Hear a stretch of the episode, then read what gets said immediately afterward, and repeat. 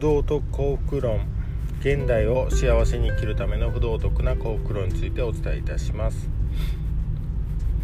えー、今日のテーマは、えー、幸せに生きるために重要なコミュニケーションについてです、えー、幸せに生きるために、え人間関係とお金と健康。これらを、え維持することがすごく大切なんですがこの必要な量は人によって違います。でその中でも、えー、人間関係とかお金まあひいては仕事ですよね。っていうところでコミュニケーションっていうのは必ず必要になってすごく重要な要素になります。なので、えー、この前ブログ記事に書いたんですが、えー、コミュニケーションを丁寧に行うと幸せになりやすいということを書きました。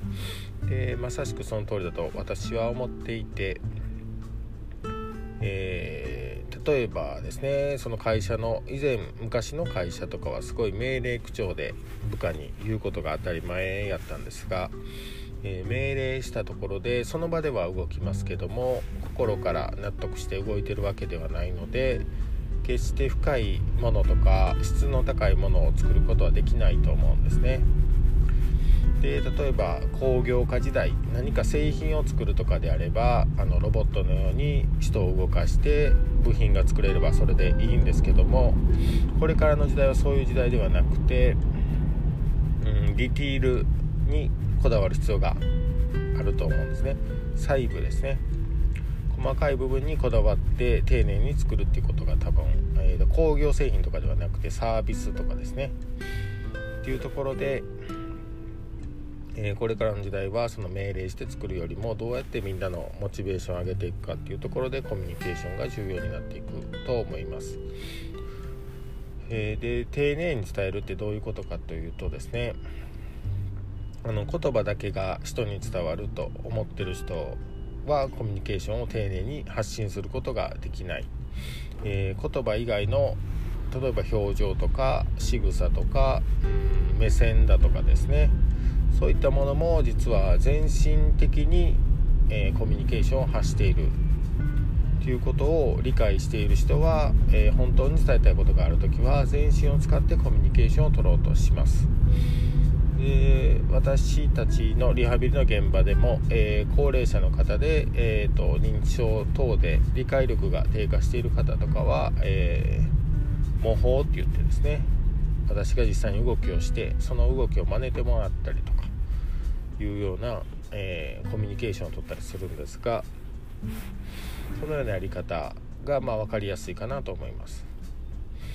でその時はうんコミュニケーションっていうのは、えー、言葉で何々しなさいと